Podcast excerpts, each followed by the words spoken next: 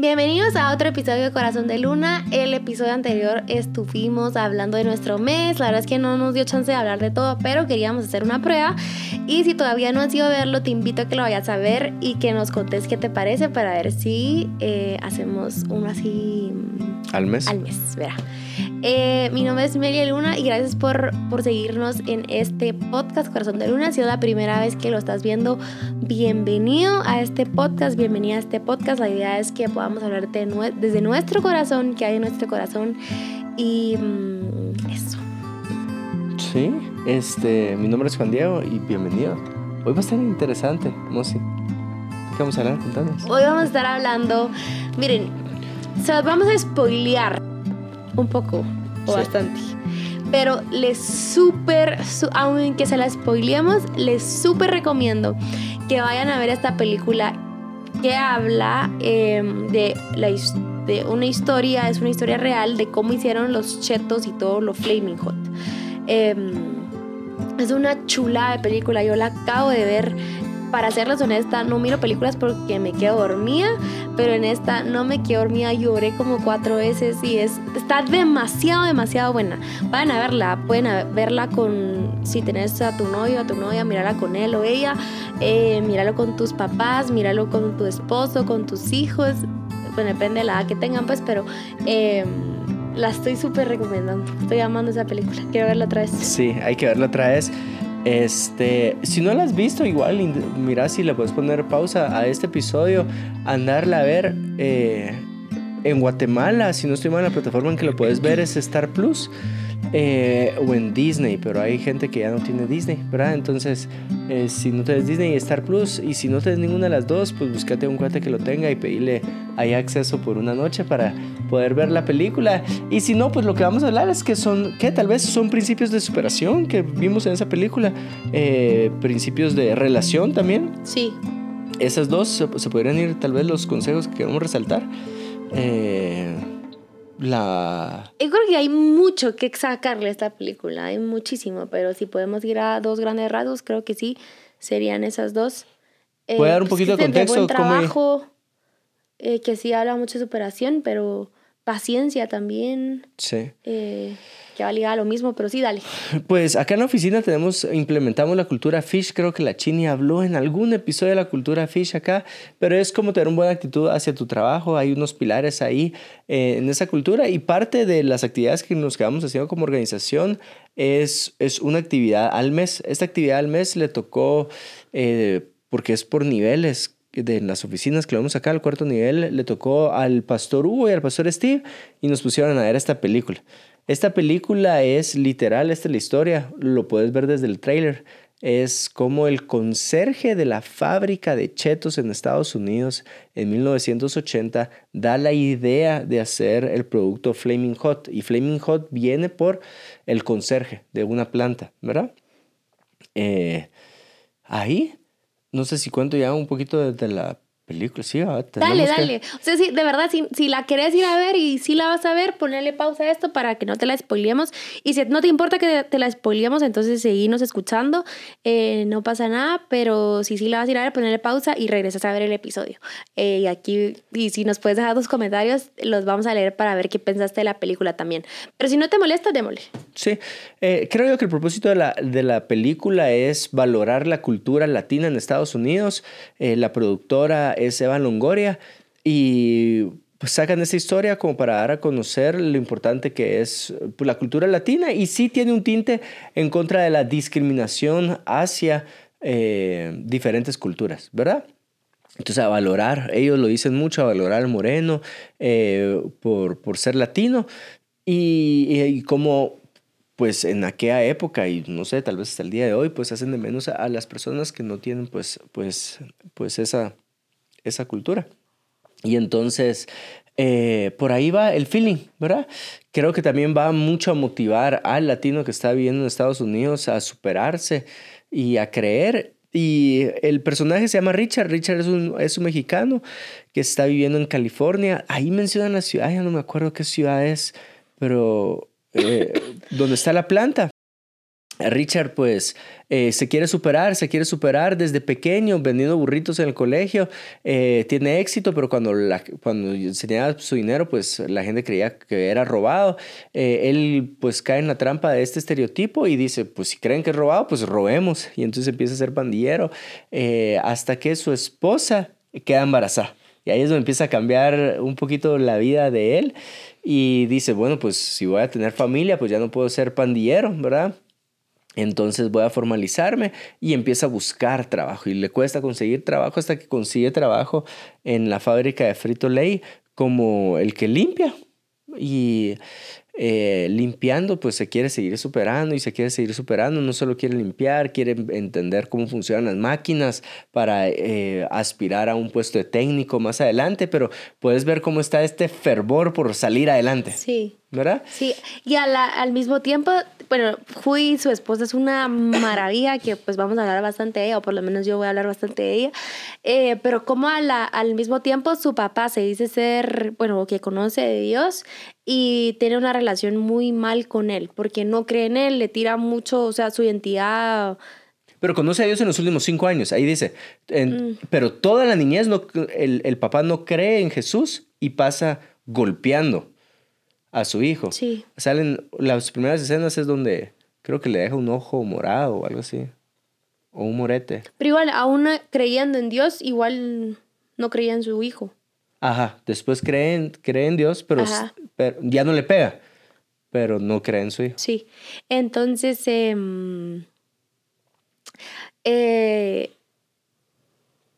¿Qué iba? Necesitamos un hilo conductor. Voy a contar toda la historia y, de ahí las que te resaltaron, ¿verdad?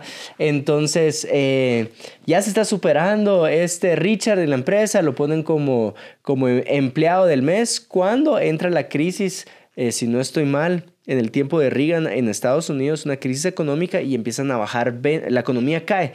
Y cuando la economía cae, las ventas de Frito Lay también empiezan a caer. Empiezan a caer, empiezan a hacer despidos, layovers, eh, y se empieza a ir un montón de gente. Obviamente a él no lo despiden porque es, es aquel que en la empresa se quiere superar, quiere aprender las máquinas, está haciendo horas extras, llega temprano para aprender, gana el favor eh, de, ay, ¿cómo se llama? El técnico moreno en la película se llama... Jay, algo así, ¿no? Eh, sí, de carisma, se llama no sé, es mala para los nombres. Bueno, y entonces se empieza, em, empiezan a hacer recortes, más recortes, más recortes, hasta que el CEO eh, Enrico, un italiano, le manda un video a la empresa, así como quiero que sepan que eso es lo que estamos viviendo, pero quiero que tú pienses como CEO para sacar adelante esta empresa. Él se lo toma como si fuera un mensaje personal para él. La película te lo hace sentir como que si fuera un video para, para él y él dice, pues, ¿cómo pienso como CEO? Y se da cuenta que en su colonia, que es una colonia latina, todo el mundo le echa picante a los tacos. Eh, a los elotes, al pepino, a la fruta, que le echa cholula o tajín o... Él menciona los nombres ahí y dice, todo el tiempo lo tuve en mis ojos, porque el mexicano, si no pica, no sabe. Entonces, eh, dice, ya sé qué es lo que voy a hacer. Voy a hacer un producto que refleje a nuestra gente. Sí, parece una video reacción este episodio. Está extraño, pero espero que te sirva. O un video comentario. Eh, y entonces empieza eh, a, a, buscar la receta. En ese tiempo es donde está el conflicto con su papá, donde le dice, mira, anda a hablar con tu papá, porque en medio de todos estos despidos él te puede conseguir un, un trabajo más seguro. Eh, vamos a regresar a esa escena más adelante. Estoy seguro que vamos a regresar a esa escena más adelante. Este, el papá le expresa otra vez que no cree en él, que mejor se cambie de trabajo. Él le dice, eh, en pocas palabras, tener fe en mí, voy a permanecer en Frito Lay porque ahí veo eh, futuro. Hasta que logra con su familia encontrar una receta, una receta seca, porque no les gustaban los chetos mojados a los hijos. Y, y, y llama es de y llama, a, llama al gerente, al CEO, el conserje de una planta en California, llama al CEO, que es el CEO de Pepsi Frito Lay, consigue su número de teléfono, lo llama y le dice, tengo una receta. Em, quiero que sepa que, que vi su video y, él, y el CEO se asombra, ¿en serio viste mi video? Sí, donde pediste que pensara como el, el gerente y le manda a dejar un paquete de chetos picantes, los prueba, eh, la, em Se pica. Sí, se enchila, ¿verdad? Pero se pica él se así, emociona, se emociona, ajá, ajá. se emociona. Eh, y dice, te voy a visitar en dos semanas para que me des, para que me contes toda tu idea y tu visión. La gente de la planta se saca de onda porque dice, no, no nos va a servir que nos venga a visitar. Lo más seguro es que va a decir que esa idea no funciona y, y el resultado de todo esto es que va a cerrar la planta eh, entera. Al final lo visita, le da a conocer la idea. La idea es un éxito y la película termina, pues, donde lo ponen como vicepresidente de, no, como presidente de marketing multicultural. Sí, deja de ser conserje. Bueno, ¿qué nos quedó de esta película? Y creo que de verdad que mm, a mí me deja, te deja mucho no solo como para como que echarle más ganas a lo que tú estás haciendo, como que si tu sueño que tuviste de chiquito, los sueños que tuviste de pequeño, ya no los seguís porque como que decís como que no, ya no vale la pena, te hace como que, hombre, otra vez soñemos, visionemos. Si sos una persona visionaria, te, te hace como, como, no sé, como que volvás a tener paciencia, a creer por lo que, y a trabajar por lo que estás creyendo. Pero a mí me deja muchísimo de, como les decía, de lección la esposa de, de este chavo, que se llama Judy. Eh, hay tanto en esta esposa que yo digo, "Ah, de verdad, o sea, lo levanta, lo respeta, lo admira, eh, está con él, echa ganas desde que estaba haciendo cosas que nada que ver, pues, ¿verdad? O sea, desde que era un pandillero, ahí ella también, pues, pues le digo, bueno, ¿verdad? O sea, había que ser pandillero en ese momento y le hizo ganas con lo que había que hacer, pero siempre creyó en él. Y hay una, hay, un, hay una parte que los dos nos pusimos a llorar y creo que, bueno, tú es la segunda vez que la veías conmigo. A mí solo me entró una basurita en el ojo. Ajá. No es que estuviera llorando. Pero conta esa parte tú, es que yo, tú sos mejor para eso. Conta esa ¿Cuál? parte lo que le dice de lo de voy a ir a meter tus, mi, tu, mi voz en tu mente. Ah, va. Eh, mientras está buscando, el papá le dice, busca un trabajo eh, más estable porque están despidiendo a, todos por la economía en el país y por la situación de Frito Lay, busca un trabajo más estable. Entonces el papá lo cita a su casa, en la casa, pues él quiere da- darse a conocer como esta vida religiosa nueva que lleva, entonces tiene al padre ahí a la par y le dijo, y están, están comiendo los cinco, está el papá de Richard que se llama Bacho, está la esposa de Bacho que se llama Concha o Conchita, le dicen, está el pastor o el padre, y está Judy y está Richard, ¿verdad? Y entonces el papá de Bacho le dice, oye, mijo, pues deberías de buscarte un trabajo. Como si te sale igual. Eh, pues más formal, ándale, échale, échale ganas, eh, mijo. Y, y Richard le dice, pues no, papá, eh, no. Y entonces eh, eh, le están ofreciendo un trabajo de conserje. Y le dice, no voy a ser conserje por... Y entonces eh, le dice, eh, ¿qué es lo que detona todo? Le dice, ah, pues tú, eh, ¿qué es lo que le dice que detona todo? Le dice, algo le dice al papá, que el papá le dice, respétame en frente de mis amigos. Y le dice que te respete y, rompe la botella de cerveza que Richard que tiene en la mano y le dice, que te respete. Eh, te apuesto a que el padre no sabe eh, las palizas que me dabas de pequeño. Padre, seguro usted pues, pues, solo conoce su vida espiritual de los últimos dos años, pero le aseguro que él no le ha contado eh, la paliza que me daba, los golpes que me daba.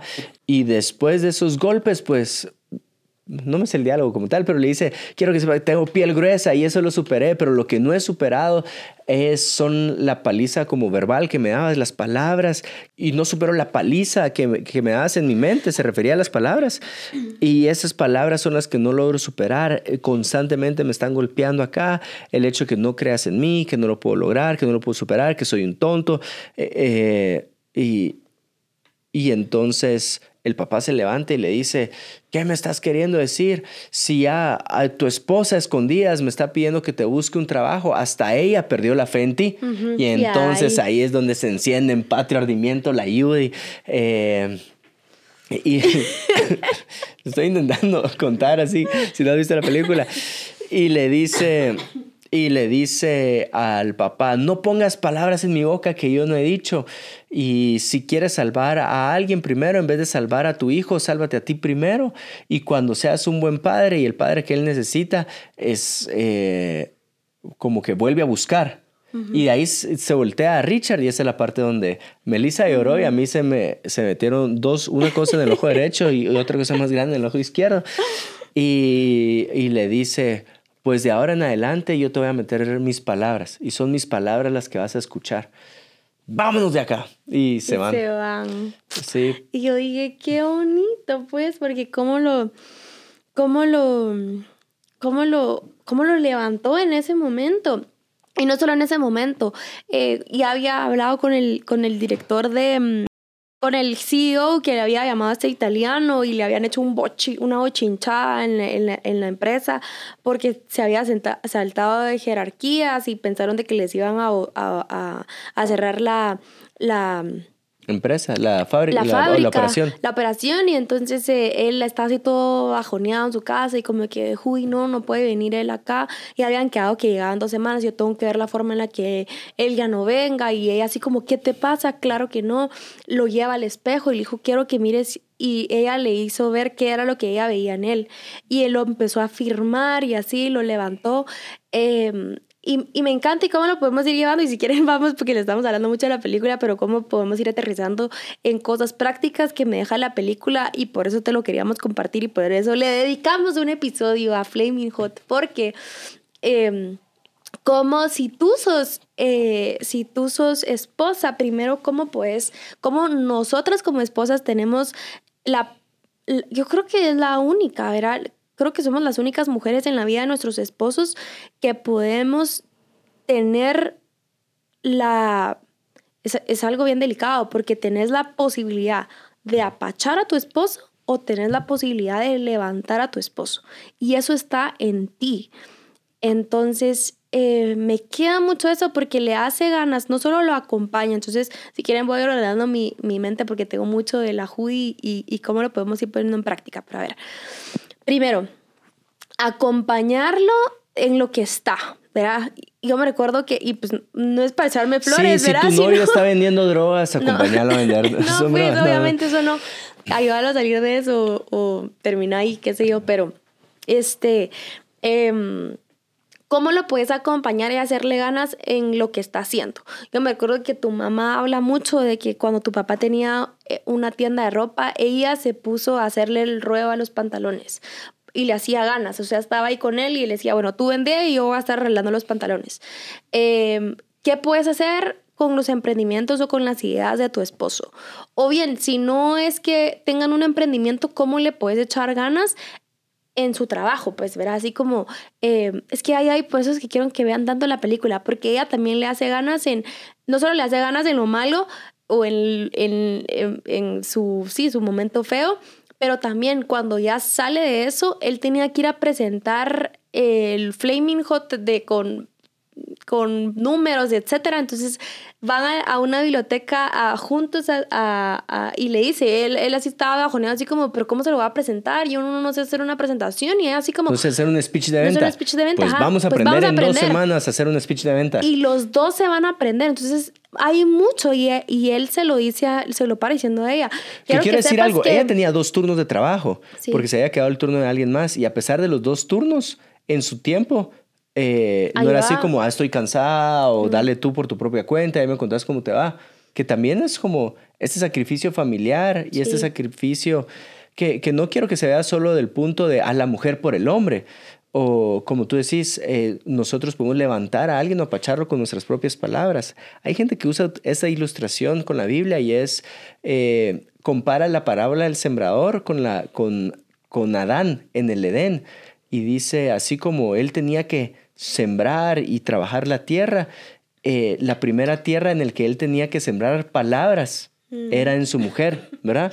Y entonces también a los hombres tú puedes levantar tu matrimonio, tu familia entera con las palabras que haces. Entonces, solo ese, ese paréntesis en el speech de venta, si fueron a aprender el speech de venta. Sí, se fueron a aprender juntos Y, y, se lo hace ver él, o sea, sí sabes que, o sea, estoy viviendo este momento por ti, porque él muchas veces, y creo que si no hubiera, sin él creo, si no hubiera tenido la voz de su esposa animándolo y empujándolo, él hubiera bajado desde la primera que, bueno, no te, desde la primera traba que tuvo, lo, lo, hubiera dejado, ya no hubiera seguido luchando o peleando por eso. Entonces, en lo que está viviendo tu esposo, si ya te dijo que tiene una presentación importante esa semana, mira de ayudarlo como, ¿cómo te vas vestido? ¿Quieres que te planche? Si no sabes planchar, yo no sé, no sé planchar, pero, eh, o sea, ponete a practicar para que te salga bien para ese día son compañeros, pues son, son, debería de tu esposo y tú si me estás escuchando y sos hombre, tu esposa, o sea, ustedes dos deberían de ser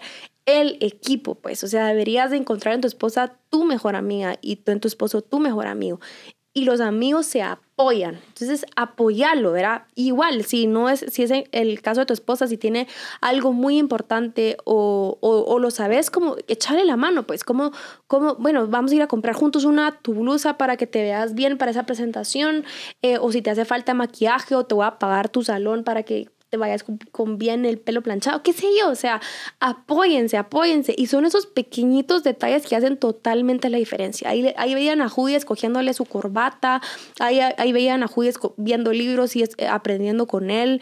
Entonces, eh, está para tu pareja eh, y creo que eso lo podemos llevar más allá, no solo para el área laboral, sino para hobbies también. Creo que eso une también bastante relaciones. Eh, me recuerdo que algo que me decía Juan Diego desde hace mucho tiempo, desde que éramos novios, me lo dijo antes de casarnos, me dijo, yo quiero que aprendas dos cosas.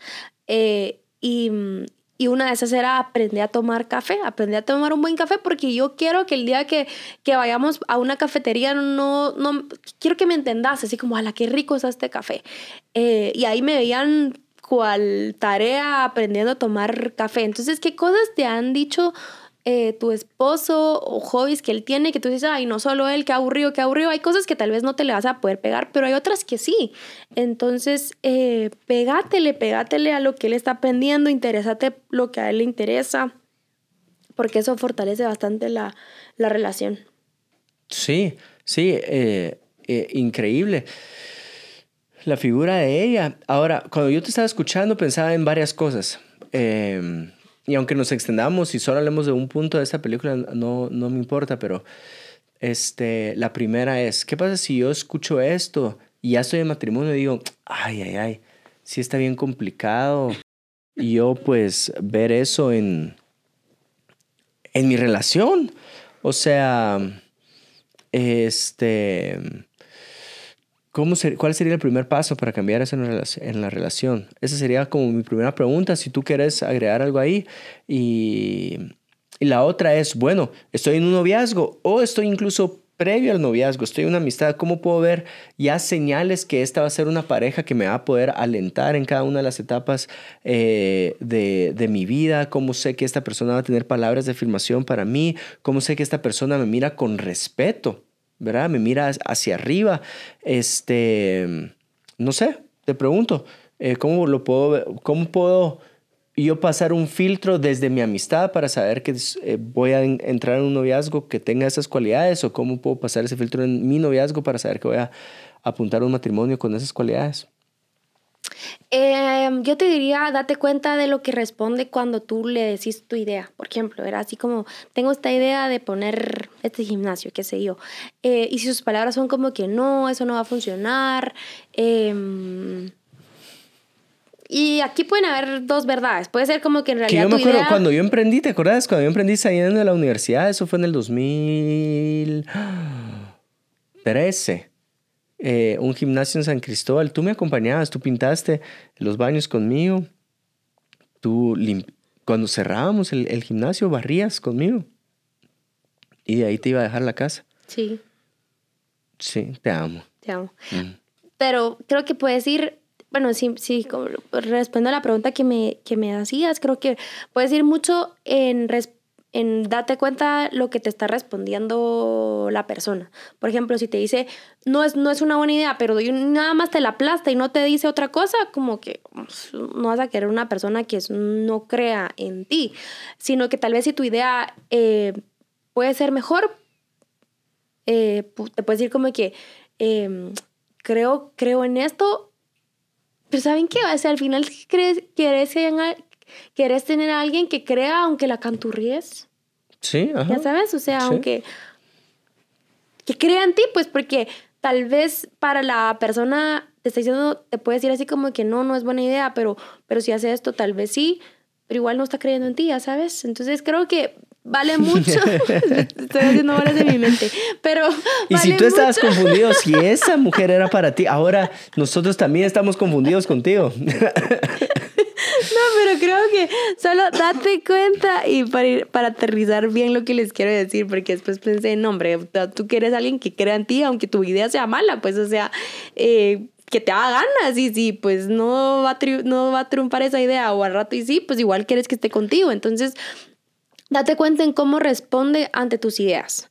Si te apoya y date cuenta en las acciones también, porque puede ser mucho en, ah, ¿quién sabe? Sí, dele, pero a la hora de la hora de tener que ir a barrer, ahí sí ya no. Entonces, como que pues, vas a querer a alguien que te apoye verbalmente, pero también físicamente, y no solo que te lo diga, sino también con acciones, porque eso va a pesar mucho. Entonces, eh, date cuenta en su respuesta verbal como en lo que hace, si es congruente con lo que está diciendo. Entonces, yo, yo te diría eso. Eh, date cuenta de lo que está respondiendo. Igual de novios, pues em, creo que no vale la pena, vale la pena mencionarlo, pero sí no me tiraría, o sea, de novios a que a, que hagan negocios juntos, eso sí no. No, no, sí es complicado porque involucra. ajá. Eh, Solo quería mencionar y cierro paréntesis con eso. Pero de noviazgo igual, o sea, de noviazgo creo que es, es lo mismo, pues, o sea, em, date cuenta de cómo responde, en cómo te ayuda, en cómo te echa la mano. Eh. Yo creo que pondría este filtro, pues, eh, valorar a alguien que te ubique con amor y respeto. Porque quiera que no, Judy también ubicó a Richard con amor y respeto en momentos donde él estaba muy idealista. Esta, esta, idea, esto lo puedo lograr, yo lo puedo hacer, cree en mí. Pero hay un momento donde sí, mi amor, pero no tenemos comida en la refri, pues. O sea, y trágate tu orgullo y vamos a buscar a, a, a mis sueros, a, a, tus papás, porque ahí hay comida. Y él no lo quería hacer, pero lo ubicó con amor y respeto. Entonces, esta es la parte donde te apoya a tus ideas, a tu visión, a tu meta, al fuego que, al fuego que tenés. Y ahí sí me atrevería a dirigirme a todos ustedes. Y es si tu pareja tiene el fuego de escribir una novela, alimentar ese fuego, ¿verdad? Eh, si tu pareja tiene el deseo de, de ay, no se me ocurre otra cosa, hacer videoblog, este, si tiene de, de, bueno, de... Emprender un negocio. Sí, emprender un negocio, eh, de abrir otro local, si tiene, este, llevarse el campeonato de motocross, ah, va, o sea, alimentar el fuego de esa pasión, ¿verdad? Creo yo que, que no sé, siento que vivimos en un contexto en donde eh, o puede ser que incluso hayamos cometido el error dentro de la iglesia de apagar las ambiciones, ¿verdad? Es como si ambicionas estás mal y quiera que no, eh, hemos apagado fuegos donde no teníamos que haber apagado fuegos, ¿verdad? Creo yo que hay que buscar un fuego correcto, una ambición correcta, una ambición que refleje el reino de los cielos, pero también es como, ah, va, este, pero también ubicar con amor y respeto. Sí, mi amor, yo sé que quieres ganar la competencia de motocross, pero no lo hagas sin, sin casco, pues, o sea este, yo sé que querés escribir esa, esa novela, pero este, si estás jugando videojuegos eh, dos horas al día, va a costar un poquito más que esta novela se lleve a cabo. Entonces, eh, eso, búscate una pareja que alimente tu fuego y una pareja que te ubique con amor y respeto. Sí. Esos filtros del noviazgo. Sí. Y eso sigue, pues. Ajá. Porque al final igual, de casados lo mismo, pues. Y de casados, suponete, si yo lo estoy escuchando, no soy Juan Diego, y digo, ay, ay, ay, eso no lo tengo en mi matrimonio, eh, ¿cómo podría empezar a hacer ese cambio? ¿Qué consejo me darías? No tengo en el matrimonio... Eh, es esta dinámica, esta dinámica, y yo creo que mi pareja no me, eh, no me apoya en, en los sueños que tengo. Este, y eso, ¿verdad? ¿Cómo empiezo a cambiar eso en mi matrimonio si no lo veo en mi matrimonio? Ya, primero pues, creo que sería importante que los dos sepan los sueños de los dos. Entonces, tal vez tú crees que lo sabe tu esposa y tal vez no lo sabe. Entonces, como que aclarárselo. Era como, ah, la mirada siento esto y quisiera hacer esto y aterrizarlo. Me gustaría que me apoyaras de esta forma. Pero si nos vamos, em, mi consejo sería de primero ofrecerlo. Y yo sé que lo que tú ofreces lo vas a cosechar. Si tú quieres eso en tu matrimonio, empezar tú a decir eso, te amo. ofreciendo eso. Entonces, como decir, mira, contame cuáles son tus sueños y yo te voy a apoyar porque si yo quiero que eso también él lo haga conmigo, lo tengo que empezar yo haciendo con él, porque lo voy a cosechar. Tarde o temprano yo voy a cosechar lo que estoy sembrando en, en mi esposo. Entonces, ofrece tú. Eso que tú quieres que te apoyen, ofrécelo tú. Ok, tal vez a, a estas alturas de la vida llevas muchos años casados o llevas pocos, no sé, o, o tal vez solo estás en una relación de noviazgo, pero no sabes cuáles son los sueños de tu novia. Eh, entonces vale la pena que se los preguntes y que, y que pues, lo- los animes y, y que les preguntes semana a semana cómo vas, Eh, vamos juntos a ver locales, qué sé yo, lo que haya que hacer para cumplir el sueño. Eh, y, y eso te diría, ¿tú qué dirías? Yo me iba a ir por eso, ofrecí antes de mandarlo. Este, ahorita lo que me está entrando es un, es un, es un cargo de conciencia en que creo que lo puedo hacer mejor con tu sueño de ver eh, una iglesia llena de mujeres, ¿verdad? Mm. Creo que lo puedo hacer mejor. Te amo. Te amo. eso, eso estoy pensando. El Espíritu Santo trayendo arrepentimiento a mi corazón ahorita. Eh, eso.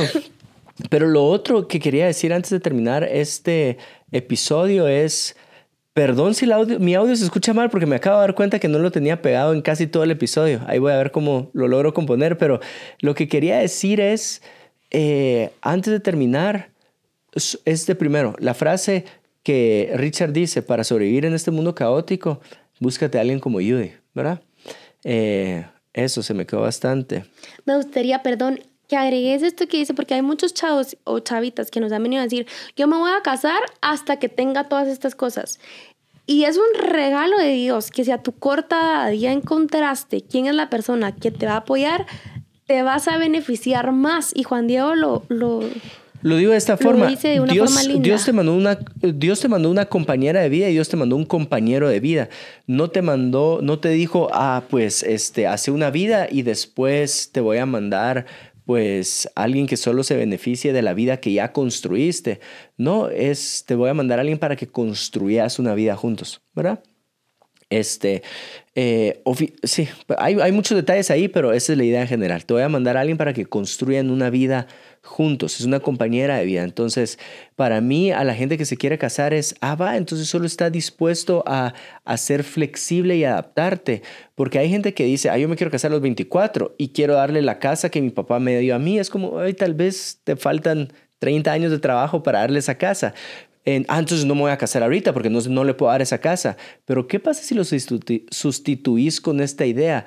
¿Por qué no esos 30 años de trabajo trabajamos juntos con la pareja que Dios me dio para que dentro de 30 años podamos disfrutar esta casa juntos? Sí. El problema es que si tú no construiste esa casa juntos y solo le diste esa casa, entonces el día que falte esa casa, puede ser que tu matrimonio se sienta un poquito derrumbado, ¿verdad?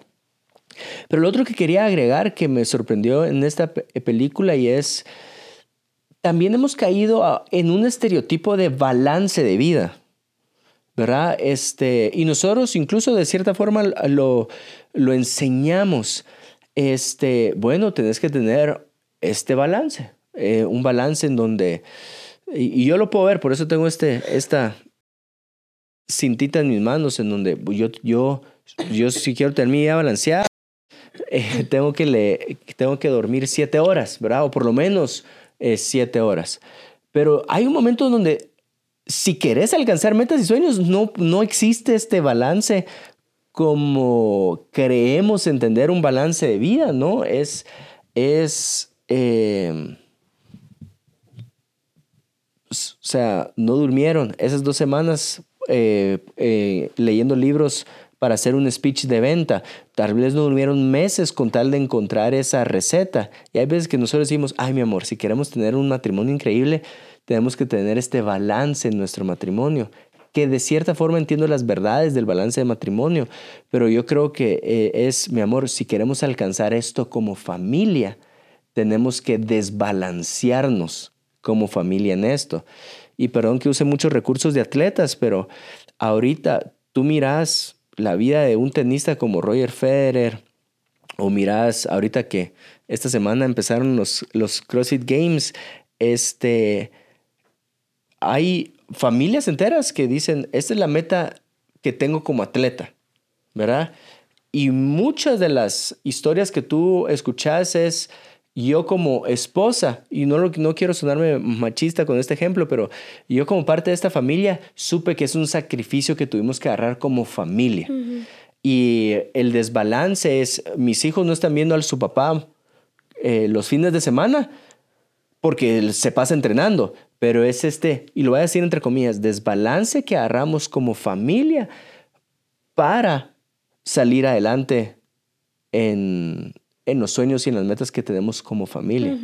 Entonces, eso, solo traer un cierto, cierto concepto de, de, de, balance, ¿verdad? Sí, y apoyarse unos con otros, porque si estás, hemos tenido esto, que por ejemplo, eh, no sé, tu esposo, si, si, si, si no trabajas, si sos ama de casa, eh, o si bien trabajas, pero tu esposo o alguno de los dos, no quiero decir que solo el esposo, porque también si trabajas tú como mujer puedes tener temporadas yucas en tu trabajo, pero si alguno de los dos, pero por lo general el hombre no hace eso, es más la mujer que lo hace, que tiene una temporada dura de trabajo, por ejemplo, sale de viaje tres semanas por temas de trabajo, o lo miras ¿qué? 11, 12 de la noche y ya tus hijos están dormidos porque está trabajando y es una temporada.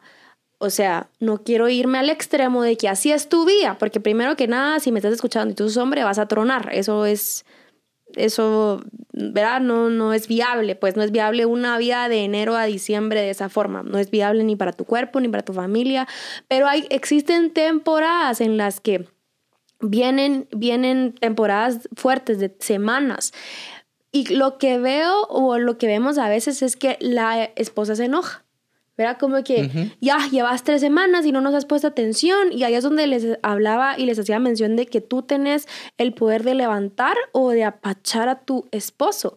Es como que enojada por la temporada de trabajo yuca que está teniendo tu esposo. En vez de decirle, gracias, gracias y, y, y, y que levantarlo con palabras. Gracias porque, porque, por tu trabajo, gracias por, porque estás saliendo a trabajar para que esta familia esté mejor, gracias por tu esfuerzo, por tus desvelos, por tu, porque tal vez hasta no has podido ni almorzar ni cenar de tanto, trabajo que has tenido, eh, no has podido ni dormir bien en hoteles que te dejan porque no estás en tu cama, no estás conmigo y yo sé lo que te cuesta dormir sin mí, qué sé yo, o sea, gracias por eso y que vengan y que ya que pase esa temporada de tres semanas, de un mes, de dos meses, qué sé yo, que tu esposo ya no aguante las ganas de volverte a ver y estar con tu familia, pero muchas veces y, lo lamentable es que vemos que hay esposos que ya ni quieren regresar, es como, sí, mejor vivo viajando porque en mi casa solo caras y modos o me están reclamando que por qué tanto trabajo, pero bien que le gusta gastar, etcétera, ¿verdad? Entonces, eh, si es, a uno de los dos están en temporada difícil de trabajo, levantarlo, agradecerle, dejarle un detalle. Si está llegando muy tarde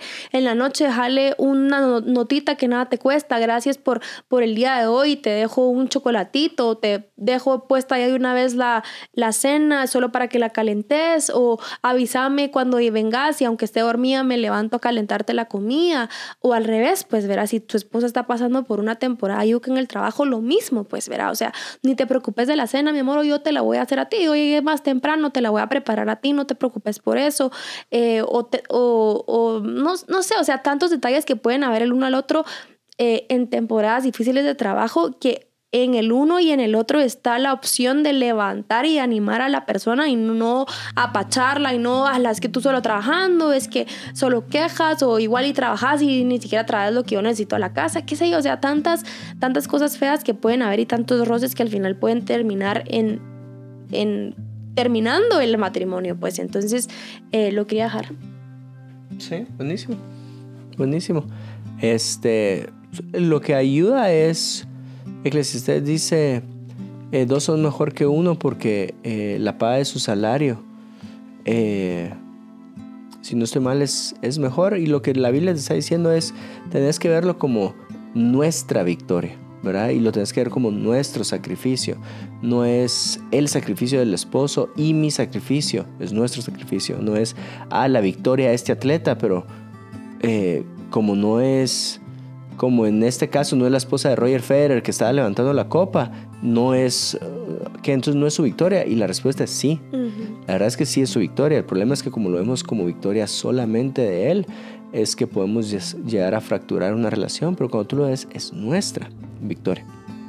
¿Verdad? Eso, increíble. Hicieron falta varios detalles de la película para hacer eh, énfasis, pero anda y, y mírala. Y espero que puedas encontrar, ¿qué?